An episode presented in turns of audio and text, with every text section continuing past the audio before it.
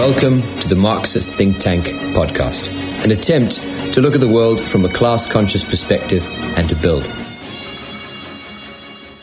All right, Chris. So, the SCO, the Shanghai Cooperation Organization, what do you want to start with? What do you want to talk about first in regard to this? So, Rich, it's, it's quite an interesting subject because this is something in the West that people just don't know about. Now, yes, the Shanghai Cooperation Organization, we're going to call it the SCO just to save time. 40% of the world's population lives under this organization. A third of the world's wealth lives under this organization. Yet, in the Western media's narrative, it almost doesn't exist to the point where I can imagine a lot of people won't understand what this show is going to be about because they've never heard of this. And a lot of people they, they've heard maybe the, about the SCO, they've heard these terms about BRICS. They don't really understand what these organizations are. Are they military alliances? Is it somehow a op, sort of the opposite of NATO, but China's version? There's a lot of sort of disinformation going around or no information at all. So I think we should just sort of iron out what it is, what it actually does, why it's important to the developing world going forward. And by the developing, mm. I don't mean poorer nations in Africa that maybe some of some of them aren't members or aren't really treated to a lot of the development that is going on. But mm. like I say, nearly half the world's population benefits directly from the decisions of this organization. So I think it is important for our viewers to really understand what it is. Mm. Absolutely. Yeah, you're absolutely right. It is a very big, very important organization that covers. I mean, you've got India, you've got China, you've got Russia, you've got almost all of the stands, uh, and then as you'll see, we'll discuss later, Iran is going to be joining or is, is, is about to join. Um, so it, it, involves all of Asia, almost all of all of mainland Asia. Yeah. Um, so it's massive. It's really massive. So yeah, I think what I want to push up first for uh, to discuss this is um, in terms of its foundation. When does when did this start, and where does this sit in sort of um, um, you know in time in history? So I've got a thing here from a website called responsiblestatecraft.org, which talks about the origin basically. And so this starts actually uh, long before Xi Jinping, uh, before Putin. It starts uh, with, in fact, actually going back. I mean, it depends how far you draw the line. So let me just get this article up here. Um, but it, it talks about going back to uh, the end of Brezhnev's era. So um, very far back. So we're talking about the late yeah. 70s. So this idea of reunifying Russia and China and linking up economically um, was being touted back then. And even Gorbachev, um, you know, suggested the idea of pivoting uh, to Asia, normalizing relations with with the Chinese um, priority, with China as a priority. Just make sure that you guys can see that. Okay, and but really, um, it starts with Yeltsin, Boris Yeltsin, and uh, Jiang Zemin. So if you aren't familiar with your Chinese statesmen, you have Xi Jinping now, you had Hu Jintao, then Jiang Zemin, and before that Deng Xiaoping. So Jiang Zemin is the guy who comes after Deng Xiaoping. So in the 90s. Jiang um, Zemin was the premier who presided over the handed over of Hong Kong back to China, I believe, wasn't it? That's correct. Yeah, 97, 99, that would have been him. Yeah, that's that's him. Um, yeah, and a big part of this thing is uh, of course, they were disillusioned with uh, the un- the new unipolar world, the US-led world, back in the 90s. Okay, so this is after the Cold War, after the collapse of the USSR, uh, and you're talking about the birth of the relations there um, beginning. So um, this this expression also is quite important to note here. Is this expression of the uh, multipolar world? I know that it's you know a word or an expression that's been used in uh, international studies for a long time but you see a policy with this name on it. So you see the Russia Chinese joint declaration on a multipolar world and the establishment of a new international order, which was signed by Yeltsin and Jiang Zemin, which which I have up here as well, but it's just a you know just a it's a document written in 1997. It's not particularly we can't go over all. Or it's a thousand page document. We can't go over yeah. all of it right now. But yeah, um, that's where you see the beginning of this um, these new structures, the SCO, BRICS, and all of the other multipolar and uh, multipolar sort of organizations. Um, yeah, I so think, I think that's really interesting to point out because obviously on the show we talk about we use that term a lot about multipolarism and the mm. era of a multipolar world. Uh, especially this year, mm. we've been talking about it more due to uh, Putin's speech a few months ago, where he stated this is the beginning of the era of a multipolar world. Uh, but it just hmm. shows that after the Soviet Union uh, collapsed in the early in '91, there was this hmm. immediate urge to reconcile the fact that America is now going to act and behave and believe itself to be the one polar of the world and the mm. only power. And mm. there was straight away this expectation in some senses, in some circles, for China specifically to step in, not as a competitor, uh, in, in, a, in a, sorry, not as a replacement, mm. in, a, in a might sort of way, but as a way to rebalance the world with multipoles, different to how it was with the United States and Soviet Union, but mm. equal in its importance. Mm, mm, mm, mm. Yeah, yeah. Um, in terms of the this this of the nature of the actual SCO, so yeah, like you said, with a unipolar world dominated by the US, or perhaps you could look at a, maybe even Britain for a certain period of time had that sort of unipolar power, and then Cold War you have bipolar, two poles. Um, there's something different though that the Chinese are very uh, intent, sort of when it comes to the SCO, they have a big intent on emphasizing that this is a new form of international relations. So it's trying to be something very different to what we've seen in the past. And there's a particular expression that they have here, which is do not enter an alliance, do not oppose each other, do not take action against a third party, and obviously be good neighbors, good partners, and good friends. Okay. Um, so it's obviously quite cryptic, some of this. And I think that's some of the criticism that has been weighted against SCO meetings, is that they're kind of talking shops and people don't really know what it is, and it is a little bit confusing. But that's because it's not something that fits into one of the boxes I think that we've had um, at least for the last 70 years. It's not a Cold War alliance yet, at least. I mean, obviously things in, in, in Ukraine can change that. But um, what's important to, to stress here is that because you've got India, you've got Pakistan, You've got countries and China too, which have actual differences and disagreements and even uh, minor conflicts with each other. I mean, Iran, um, India and China had that border conflict. Um, yeah. You also have Pakistan and India, a famous uh, rivalry or you know potential for conflict there. So it's not um, quite as simple as being just like the Eastern Bloc. This is not just like the Cold War again, all over again. There's something more to how uh, the nations behave and uh, relate yeah. to each other. Yeah. Hmm. Um, so yeah, I want to just just finish with this document here.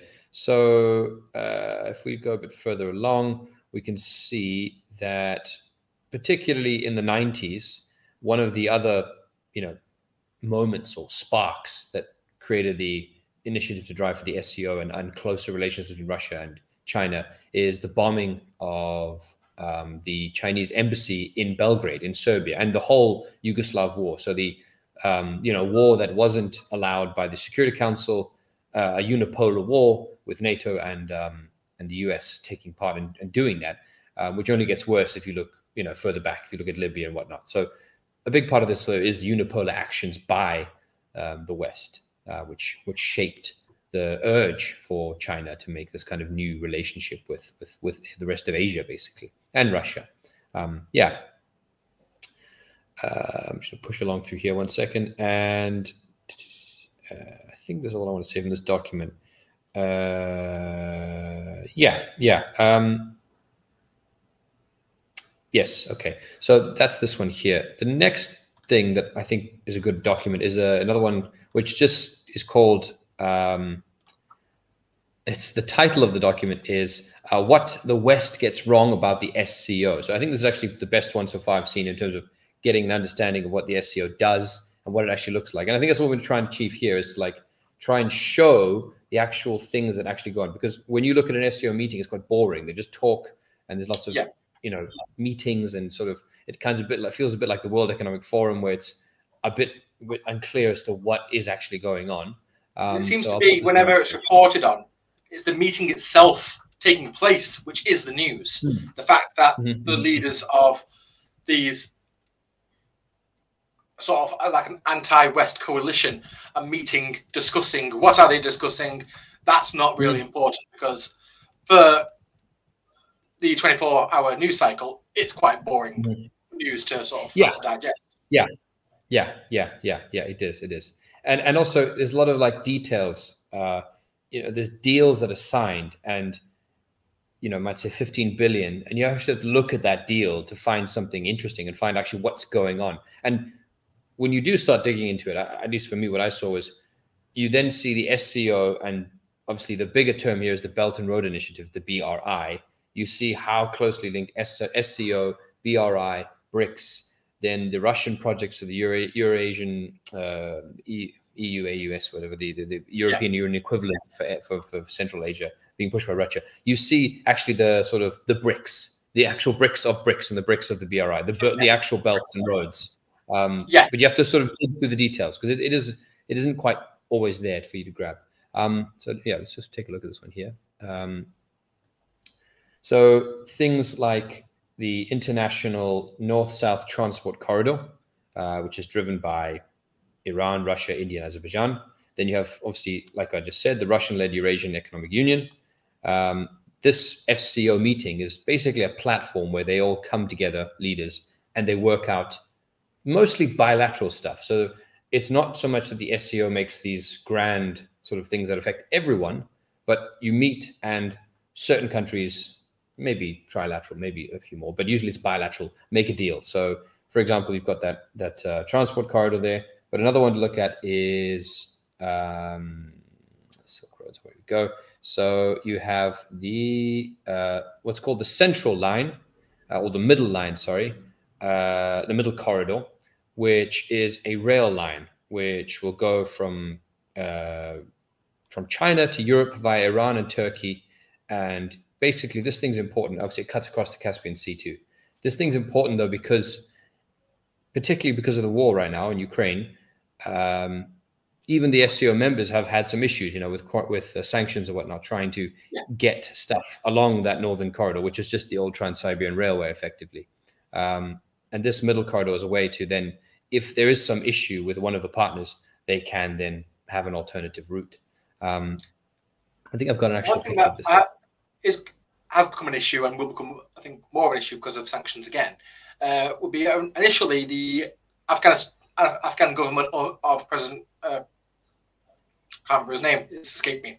Uh, the one who fled. Um, uh, Hamid, Hamid Karzai. Not Hamid Karzai. Uh, Ashraf Ghani. He was Ashraf the original. Ghani. Yes. Um, Ghani, so yeah. he was a, an observer status for the Republic of Afghanistan. Um, but the SCO website doesn't seem to have updated since the Taliban have taken over and it's now the Islamic Emirate of Afghanistan. Afghanistan is still listed as an observer, and I just didn't know, couldn't work out whether that's out of date information or whether they are leaving that potential door open for a Taliban led government. Because obviously, that route through Afghanistan is pretty important. Mm. Mm. So I thought that was a bit of um, obviously there's no information that I can really gather, so it would just be down to our sort of guesswork um, whether a Taliban-led yeah. government could potentially be some sort of.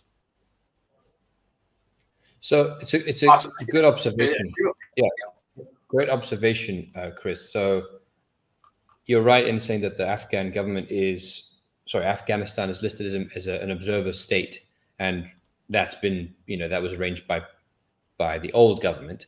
Um, but what I can say is that at this last meeting, they did make the agreement to uh, open up a new route um, through Afghanistan. So as a part of an SCO structure, as a part of the um, a part of uh, here we go, uh, part of, of, of the infrastructure. So I'm going to open this one up yeah. here. So they did start a transport corridor. Um, that that a three month trial has begun on this corridor, which does go through Afghanistan. So I'm assuming that that the Af- the Taliban know something about this because it would be very crazy for me to for the Chinese and uh, whoever else in the CSCO is involved, Kyrgyzstan, Uzbekistan, to send trucks, um, you know, willy nilly. Um, yeah. yeah. So this is this is the beginning. So yeah, several containers are currently on the move.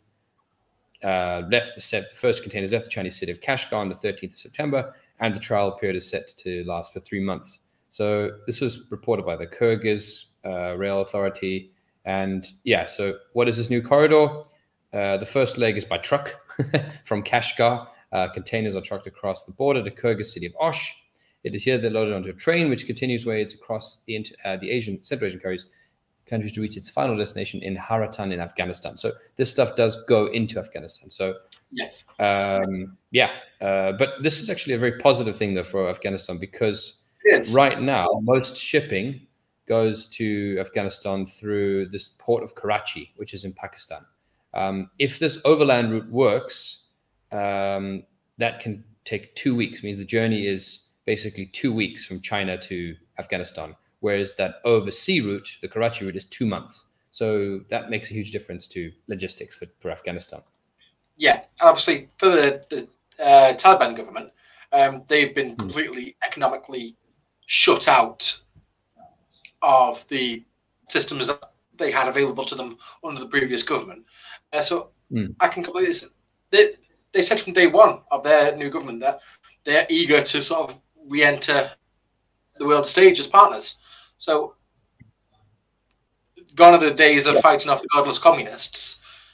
Mm-hmm. They're more than mm-hmm. more than willing and eager to to take business investment of anyone willing to help them. And if China mm-hmm. are the ones offering that and America aren't, then this is um, another example of America not being able to see two steps in front of itself. Yeah, yeah, yeah. I mean, I'm I'm curious as to see there might be some dusty old plans somewhere as to what the role of the Afghan government was supposed to be in the grand picture of American sort of geopolitics. I, yes. obviously, there was supposed to be a pro a pro Western state that was throwing a thorn in the side of Iran and and of all of the Central Asian guys as well as China and SCO. Um, but obviously those those plans, and yeah, exactly. And uh, the, those plans are, um, you know, I guess they'll be somewhere in an archive somewhere. Well, they probably burned them actually. I mentioned. Yeah. flying around. Oh, it's sat in a basement in Mar-a-Lago. right, or in a, or in a basement in Mar-a-Lago. Absolutely, yes, top secret one. Yeah, but um, okay. So uh, yeah, as always, we've taken on a big topic that's you know a big thing to bite into, sort of chew and digest. So I don't know if you want to go particularly to something next in regarding discussing and explaining SCO. So um, obviously we've talked about when this was founded. It, it was founded in 2001. So obviously that's something that's quite obvious that this was in that decade of void of wondering of the Soviet Union. Um, obviously, one thing that I thought was quite interesting, just just jumping about a little bit, um, I saw that mm. Turkey actually applied for membership in 2014, uh, which is still being discussed. And in doing so, they rescinded their request to join the European Union. Because, of course, Turkey had their tippy toe in Europe, so that makes them European, apparently. Mm. Um, obviously, it's just following the Turkish tradition of switching sides whenever you feel like it. Um, I, I, almost love how much of a rogue cannonball they are on the deck at this stage. Um, obviously, just to sort of show an evidence that this is, despite the secrecy around it in the in the Western media, it is a growing power where you can almost argue that the West's economic power is declining in the fact that the West really isn't unified as it was.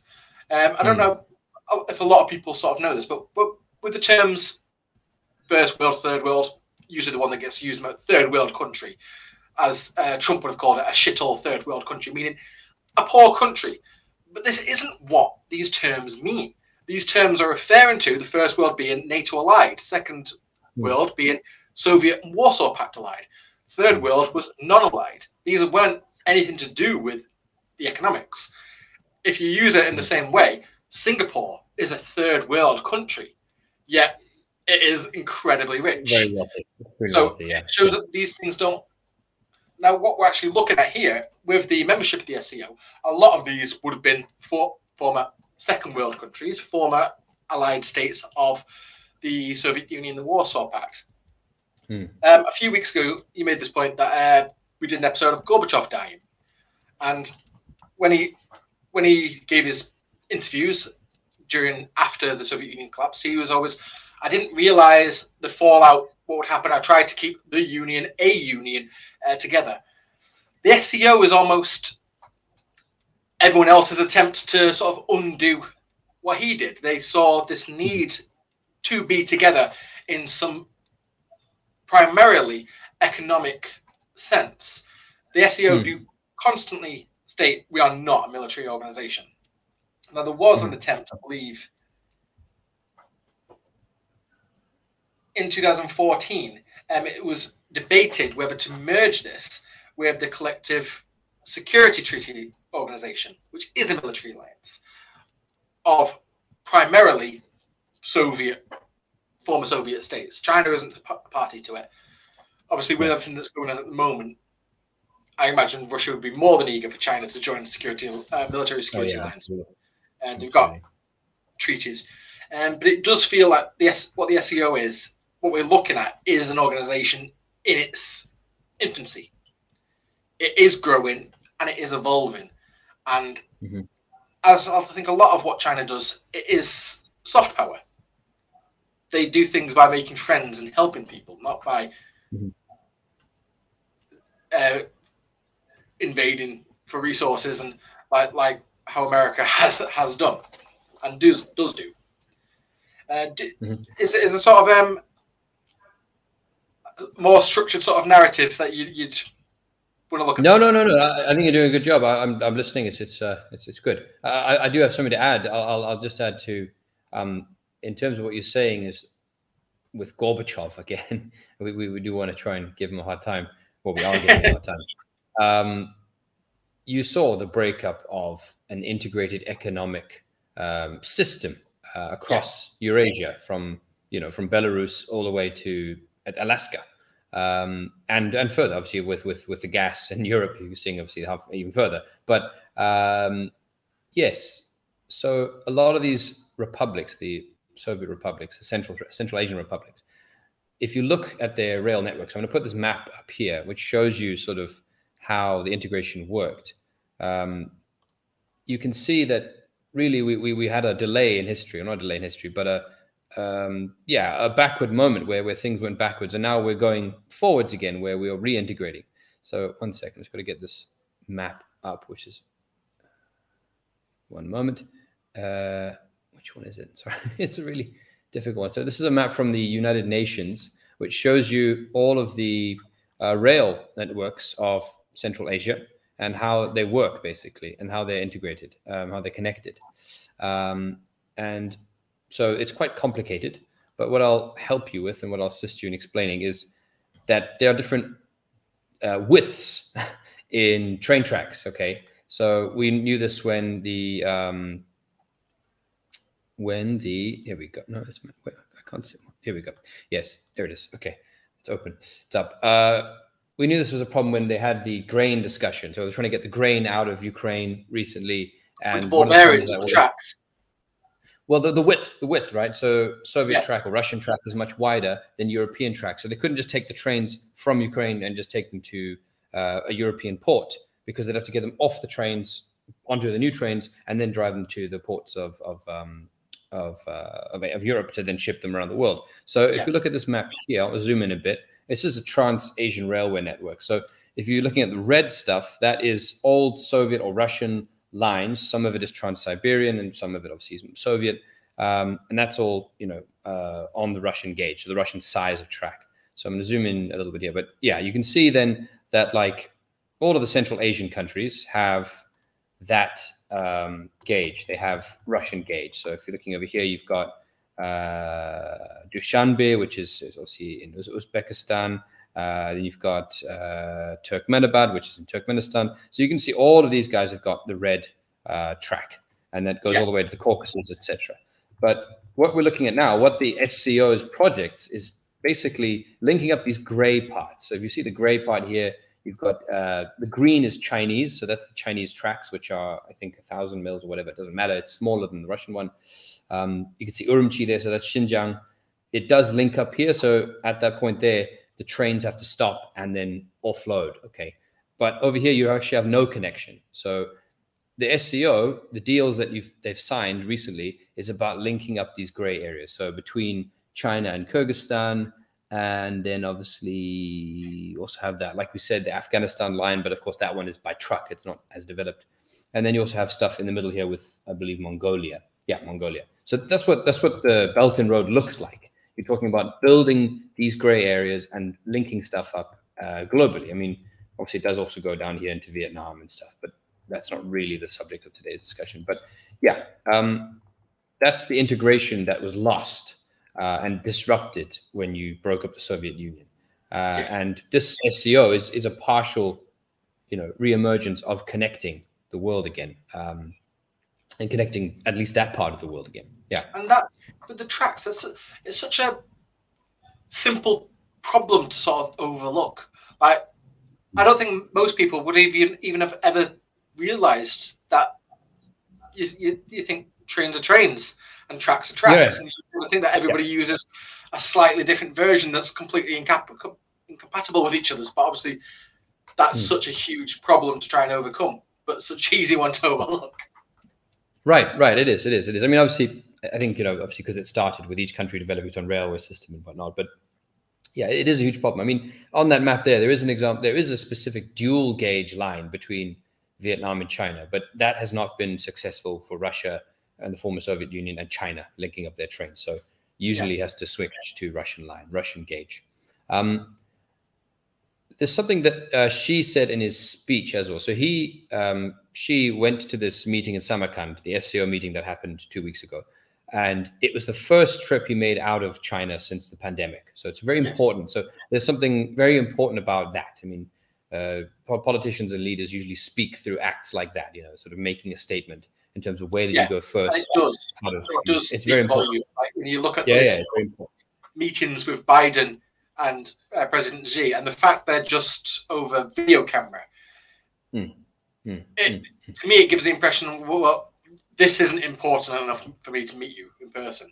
Right. But the fact that he will leave the office to go and meet these people, it, it it's a sign of respect, yeah. and a sign of seriousness. Yeah, yeah, yeah. I mean, uh, the main reason, of course, has been COVID. He doesn't want to leave because of COVID. Yes. He's told basically everyone who goes out has to do lots of quarantine to get back. So he's leading from the front in the sense that okay, I'm also going to stay here. I'm not going to leave, and I haven't, even though I'm the leader and I need to do these things, I haven't done it.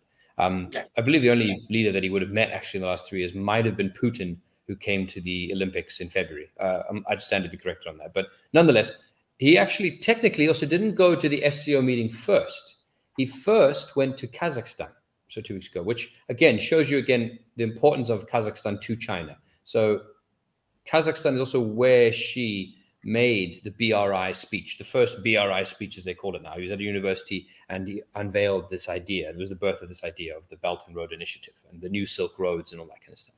But in the speech that he made to Kazakhstan, um, he said something very interesting, which I never thought about before, uh, which is when we talk about the Belt and Road Initiative and the Silk Roads and stuff, we usually think about Chinese goods going to Europe or Europe, European goods going to China uh, and vice versa.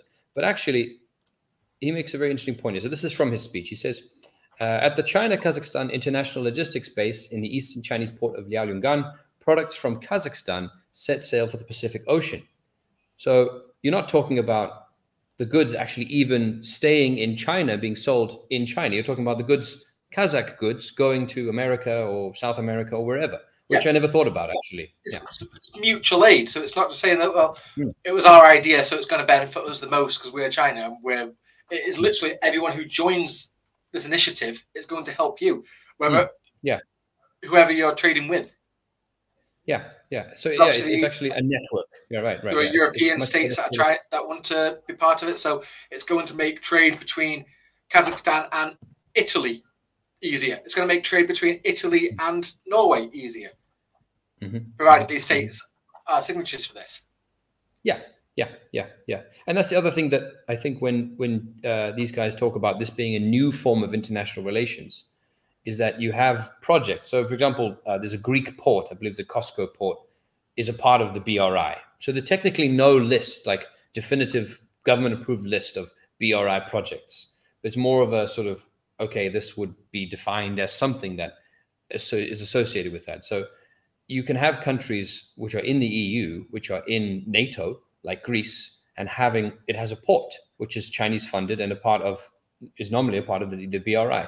So that's the other thing that is quite interesting about this type of uh, power, this type of uh, development, is that yeah. It's not quite so um, you know it's it's it's it's more finessed. There's it's far more uh, nuanced. It's not such a, a sort of Tetris kind of blocks falling together like that. It's far more um, networked, I think. Yeah. Yeah, and it just goes to show whenever there's anything positive to say, I think that's why they don't try to repeat it because when you when you talk about it, there's so many positives, so the media would just rather not. Mm. Um, I, I was showing my fiance a few days ago a video. We were talking about sort of cancel culture. I said if there's anybody who's managed to avoid cancel culture, it is Akon. Because Akon did an interview a few years ago where you know where he's been since he stopped really doing music. He's been in Africa. And he's in Africa making doing charity work stuff, right? He managed to basically electrify like hundred million African homes. And when he goes on to these uh, shows to talk about how he did it, he says, "Well, he said nobody has done more to help Africa than China, and because the Chinese gave him the grant to do this, and he's got, mm. but because he's as far as the media have got, oh, he's just gone mad and just ran off with China to go and do stuff in Africa. So they just don't want to know. mm-hmm. Yeah, that's, that's, that's cancel culture. That's purely an example of cancel culture. The fact that he's this absolute accomplishment has just been abandoned because he did this with the help of uh, Chinese led initiative. Right, right, right, right. Yeah, yeah, yeah. The original cancel culture. yeah. yeah. Right, right, right, right, right. Yeah, I mean, I, I think I think that's also another part about this is that Western narrative, Western media hates to talk about the success of the BRI, and also there isn't a Western uh, counterpart. There isn't any right now. There is no Western-backed project that matches in uh, cost or ambition what the BRI has already done and, and will plan to do and, and, and plans to do. Sorry. Um, yeah, I, I, mean, and also when there are some issues, like they always bring up this thing about the port in Sri Lanka, and uh, there was also this fake news story about this airport in Uganda. The, the Western media always jumps on this with, okay, debt trap diplomacy. Uh, yeah. This is imperialism and all sorts of stuff. Um, I think we'll have to talk about that on a specific episode, actually, talk about uh, that port and uh, the airport story as well. That'd be quite good um, yeah. because yeah, th- those are. I think they need some depth of conversation, which I haven't done the research for um, tonight. But yeah, they they do manage to find some random African man who will go on camera and say, "Oh, the Chinese," and just slag them off. And it's always it's the the African equivalent of the mag and nutter with a cap on, wearing sunglasses in his truck, ranting. It's like you've just found some madman who, who said, you want to be on camera and talk shit about China?" It's like, yeah, sure. Right. so, yeah, yeah, yeah, so, yeah, yeah, yeah, yeah, yeah. Time you Exactly. An economist I think they're saying that this is what China are doing is is a net positive in Africa. Mm. They find yeah. stories that are generally sort of ridiculous. I have to point them out, like oh, um, about things like racism and things. Well, so well, these things are illegal in China. So you mm. can't use the minority and then call it the rule. Yeah, yeah, yeah, that, yeah. There are, there are racists in every country. You're finding sto- anecdotal stories about a, a, a, racist official, Chinese official in Africa, being horrible to African workers. So, well, mm. if this information, if I've heard about this information, I can guarantee someone in China has. This person's probably already lost the job. Yeah, yeah. I mean, also, like you said, it, it's a it's a, a small story. So you take an individual foreman or an individual company that did something or had a bad practice or uh, whatever, and say, okay, well, this this means that this is across the board. All of them are doing this, and this is the sum total of everything that's happening here. There's obviously yeah. far more positive than than negative, and and there will always be problems. I mean, you have millions of people involved in these construction projects, and yeah, I mean, racism's still a problem. So yeah, but the idea that um, that that's coming from the top, the racism is from the top yeah, down. like it's the norm. Is, is ridiculous. I mean, these people, uh, the Chinese government is you know given off uh, debt relief uh, loans without any uh, conditions. Uh, you know, you, are letting these people develop yeah. on their own terms. Um, obviously, there's lots of corruption with African leaders, and and of course across many other countries too, including the UK. But um, uh, but the point is, is that the development is not sort of it is it's, it's making development progress. There's, there's progress yeah. in in Africa. Um, you know, and I think that's. But I think that's again, again, again. That would be another specific. I think we should do a, a China and Africa episode. Um, that would be interesting and fascinating to, to go. Yeah, it would be. There'd be a lot there. But I see the uh, SCO as it, it's one more modern tool or example of this building and solidifying of Hmm. the multipolar world in a way that can't really be reversed by any way other than by an absolute catastrophic war. Mhm. Um, Mm. So the media made a big point of obviously they had the conference, which they have the conference every year. Um, it's always in rotating countries. So this year was Uzbekistan. Mhm. Um, the only real thing that I heard about it in the Western media was I perceived the SCO leaders aren't very happy with Putin over the issues in Ukraine. Now, Hmm. obviously, everybody in the SCO and most people want the situation in Ukraine to come to an end as quickly and as painlessly as possible. Um, Hmm. But that's a different thing from China saying we're not happy with Putin over these actions and these actions. Obviously, in, in many ways, you can argue that a lot of the SCO have actually benefited from since the West have stopped buying Russian goods. Those goods have started now going more to them, at usually better prices. We've talked before about India have been buying a record amount of Russian gas. Uh, obviously, that's now going to China as well. We've we've talked about the idea of since Russia have been kicked off the SWIFT banking system, the potential possibility of them now being hooked into China's banking system. I think in many ways China probably they could do that. I think they're holding off on it because they're like, well, we don't want that level of sanctions to come. Like, if Right. if Right. the West sort of see China what would look like laundering Russia's money for them, Mhm, mhm, mhm. Yeah, America actually, excellent point. just excellent share the point. sanctions on them, which they don't want. Yeah, yeah. I think I think the with what you've just said, there's actually a, a Russian um, one of these academics that goes on CGTN and speaks about the SCO. He said that in fact the West shapes the SCO more than the SCO shapes itself.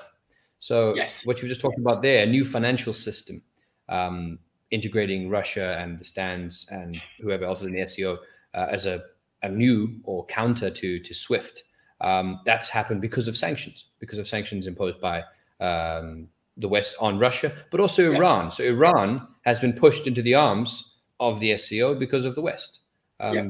You know, with nuclear deal with Trump and with obviously the, the decades-old antagonism between uh, with Iran and, and the West, um, they've been pushed into the arms of of the SCO and into China and whatnot. And um, the other thing is, That's of course, almost always how it is with sort of, especially with um, like as Marxists from from when you look at any anti-imperialist coalition, they're always Hmm. strange bedfellows because they're usually always alliances of necessity. I, yeah, I'm no fan of Islamic clericism. I, I don't. I wouldn't want to live under Shia clerics, but at the same time, we wouldn't be supporting radical left-wing groups to try and take over Iran now of all times. It's like Yeah. Yeah. So it, it does Yeah. make strange bedfellows, and it is It does. It does. Yeah. Uh, on, on on the specifics though of, of how how this Western uh, West the West or the US shapes the SCO, we did mention this briefly. So I'm trying to show uh, two things here. So the um, middle line. So I'll just show you that now. One second. So I'll show you the middle line on from the Turkish website. So this middle line is busy being built uh, right now because of the fact that shipping stuff or sending it on rail through Russia can violate sanctions and can leave you open to be sanctioned, including Turkey in this case. Yeah. So they are then going to open up this uh, line, which the train obviously cuts across uh, Central Asia. Then when it hits the Caspian Sea, it goes to Baku, I assume by boat, um, and then across Azerbaijan, across Georgia, and into Turkey. Um, so that's the kind of stuff that is now being discussed to get around sanctions.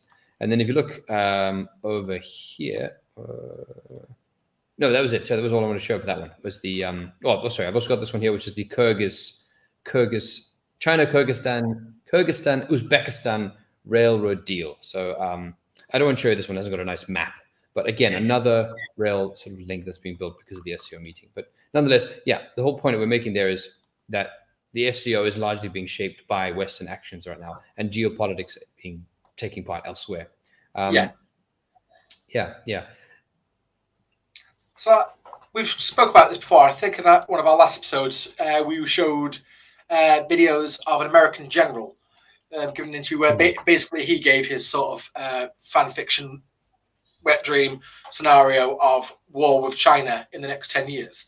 And this is hmm. something mm. that drumbeat has been repeated a lot. Mm. Like mm. John Pilger did that amazing film, The Coming War of China, where he predicted this a, a long time ago. The Chinese know this. Like, obviously, with uh, Chinese sort of debate, they're not as sort of open with debate as say the Soviets were. Every time the Soviets had a debate, they'd release it in a book, and you could buy the book and read it. What exactly what was said. Uh, Chinese are a bit more sort of you had to be there to get the minutes, but we know that these mm-hmm. discussions do. So I have no doubt that China know that the day is going to come where they're going to be financially cut off from the West. Um, but mm-hmm. I believe that they're not eager to accelerate that to come closer. They want to be able to make money and fuel their economy as best they can right until the moment when the door closes. Mm, mm, mm, they're, they're smart that. They, they are building up military force. And mm-hmm. like we've seen and talked about, there are, are efforts to make a sort of stable, lasting military alliance. Um, the SCO may one day merge into that. Um, but even the, amongst members of the SCO, they're not militarily unified. So we've seen border disputes between China and India. Uh, mm. When you actually watch them, they're actually terrifying because they've got an agreement of no guns basically on the front line.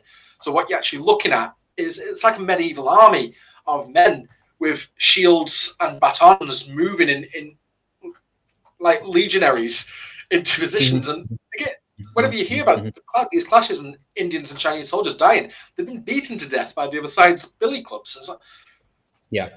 But I suppose yeah.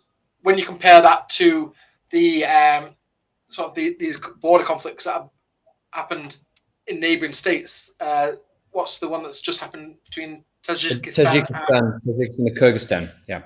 Yeah. Um, I suppose have, banning your border troops from having guns kind of makes sense when you look at what's happened to them, where, where silly yeah. fallouts can happen over someone putting a security camera up on their border, and then the other side. And this is all all fallout of the way it broke up in the nineties because they broke up and hmm. nobody knew whose land was what. You have enclaves of each other's countries in in the neighboring countries, and well, yeah, that... I've got yeah. Yeah, I was gonna say I, was, I can show you some of this stuff actually. Yeah, I think is, is, is, is, yeah, this is some interesting stuff. Um, as you just said, the whole border thing. Um, yes, the Indian China border clash. Thank God that they have at least good enough relations to say, okay, well, we might not agree where the border is right now, and we are, you know, yeah. not happy with each other regarding what you think the border is, what I think the border is. But, but we can definitely agree that, right, right. But we can definitely agree that no guns or heavy weapons 50 kilometers away from the border. Let's at least agree to that. Yeah, okay, that makes sense. Yeah. And then that's obviously how uh, you end up with a yeah that that whatever it was thousand like eight thousand feet high uh, fight on the Himalayas, the Himalayan yeah. mountains with, with clubs. Yeah, which, which which was terrible. I mean, lots of lots of guys died and, and froze yeah. to death. And it could have been a lot worse. Um, yeah, it could have been, but it could have been a lot worse. I mean, it could have been a, a full escalation.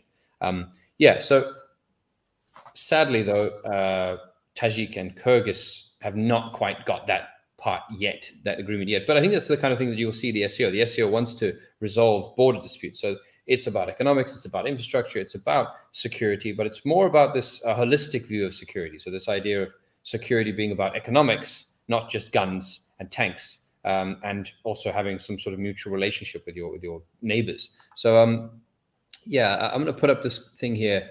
Just actually two things. Uh, one is the 30 year development of, it's a quick one, don't worry, we're not going to watch 30 years of development, of Central Asian republics. So where their economies were in 1990 and where they are today. And I'm not going to, I'm just going to jump to some timestamps. So take a look here. So this is 1990. Okay. So as you can see, Kazakhstan, Uzbekistan were the wealthiest and then per capita also uh, the wealthiest. Okay. Population, Uzbekistan 20 million, Kazakhstan 16 million, and then the other stands, Tajikistan, Kyrgyzstan, Turkmenistan there. Okay, so And if we sort of jump ahead to 1995, you can see that everyone uh, is basically poorer, uh, save save Uzbekistan. So yeah, no, even Uzbekistan. So everyone is poor. Everyone is poorer uh, five years after the change. And if you jump ahead to 2000, so 10 years after the breakup, that's when things start to get better. But what I will note, though, is if you look at Tajikistan and Kyrgyzstan, the poorest, um, you'll see that Tajikistan had $537 per capita in 1990. And in 2000, so 10 years later, they were down to $156 per capita. So they really, really dropped. So even though Kazakhstan and other countries might have balanced out by the late 90s and early 2000s, a lot of the other republics, specifically Kazakh, uh, Tajikistan, were like dirt poor. Um, things are not going well. Jump ahead to 2010, you can see uh, things get better. Uh, Tajikistan's back to 800. Uh, Kazakhstan cruising ahead to 11,500 per person. And then obviously, to, you get, when you get to 2020, um, you can see that the, the, the Kazakhstan and, and, Turkmenistan have done well, uh, really well. The others not so much, and Tajikistan, as much as it has $838 per capita, it's still really poor. Um, yeah. Other, other thing to note is just the population. So, despite Kazakhstan being the biggest, um, Uzbekistan has more people by nearly double. So Uzbekistan has 33 million people and Kazakhstan has 18, but Kazakhstan has way more, way more terrain. Um, so that's just an idea, just to give you the, the, sort of some statistics on population and GDP, and obviously just so you can refamiliarize yourself with which one is where. Okay, yeah, because um, it is confusing even for myself. So this is where it gets um, interesting, though. So I'm just going to play something from. Uh, I'm going to play something from uh, the Caspian report, which is talking about water wars. Okay, so uh, this is something that affects this region very, very specifically. Very important to this region is, is water access and the limitation of water access. So I'm just going to put this up here.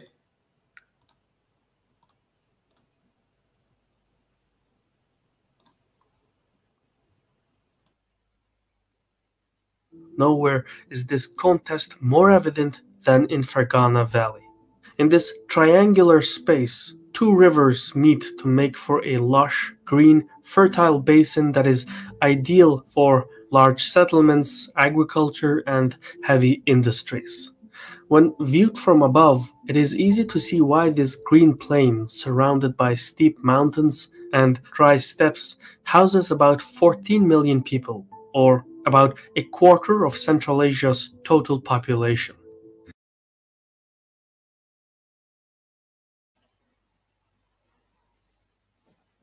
Okay, so there you go. That's that's the Fergana Valley, um, very important river network in uh, the stands. So now, if we uh, jump ahead, I just want to show you basically uh, what happens is that when these border clashes, there's lots of different things going on.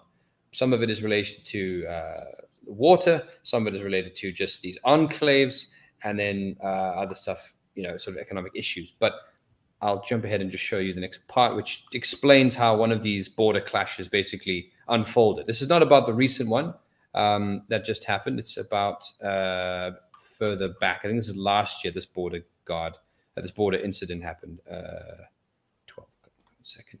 Okay, so.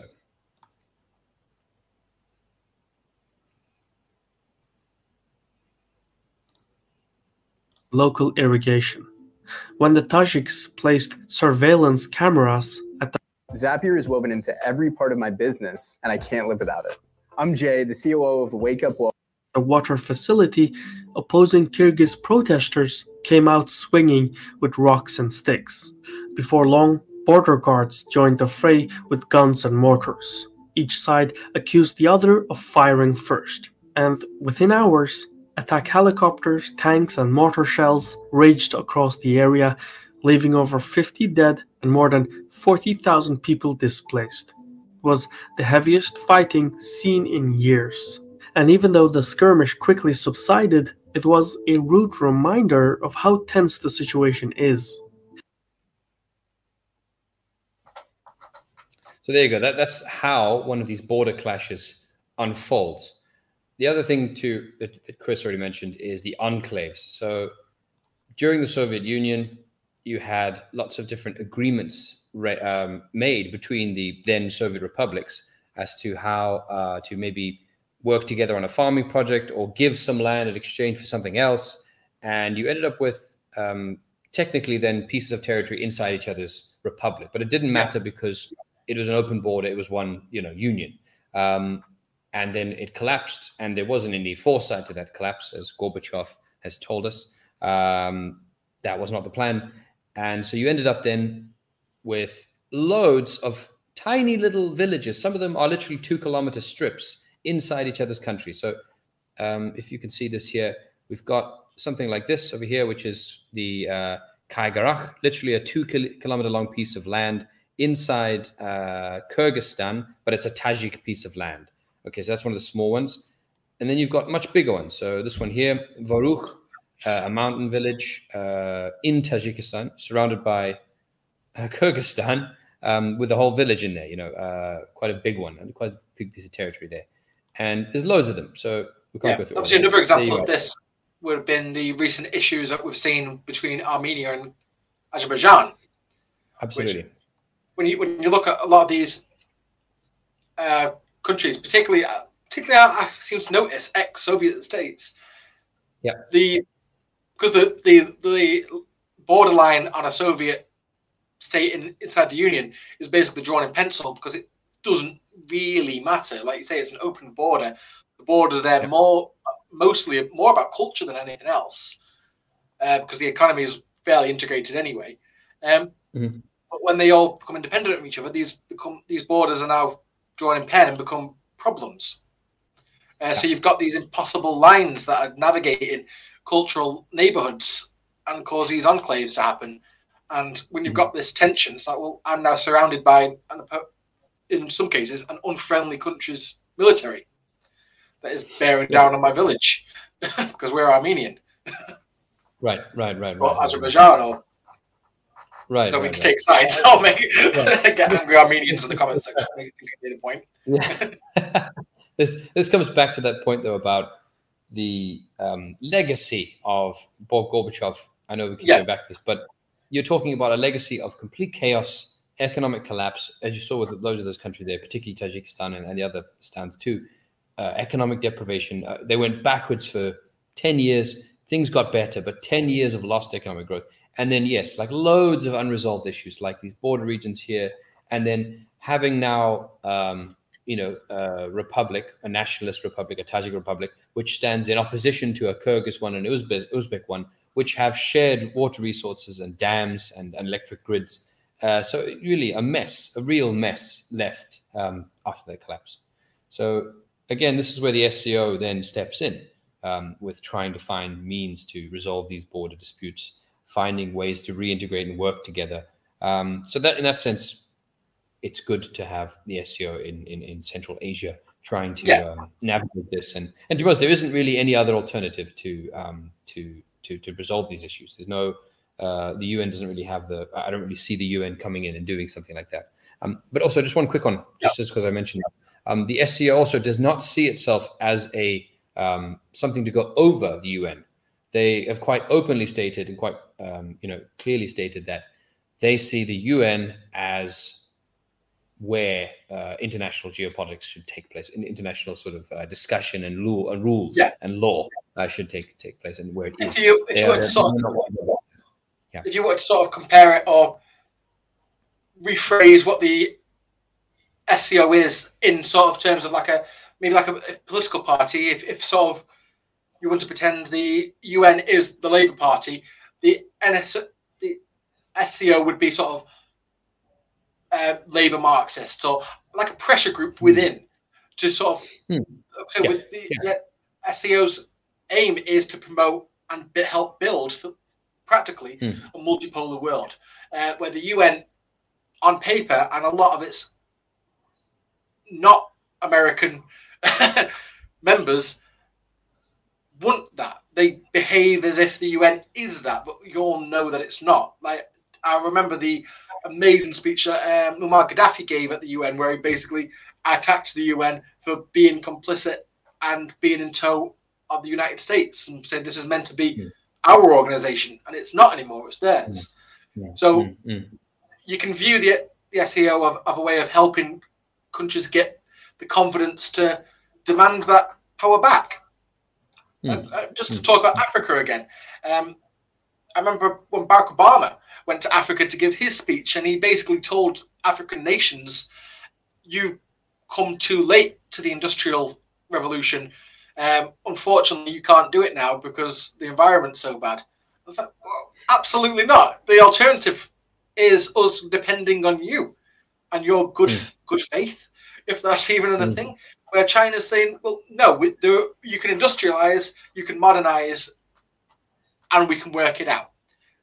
Mm. It is Mm, important for your mm, nation's survival to not depend on another nation.